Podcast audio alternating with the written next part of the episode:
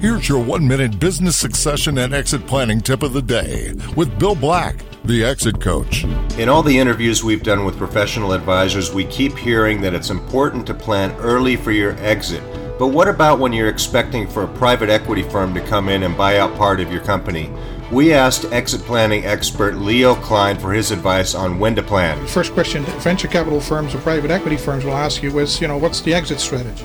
So I would argue that every business should have a business plan, and the most important chapter in the business plan is the exit plan. So it's never too early to have an exit plan.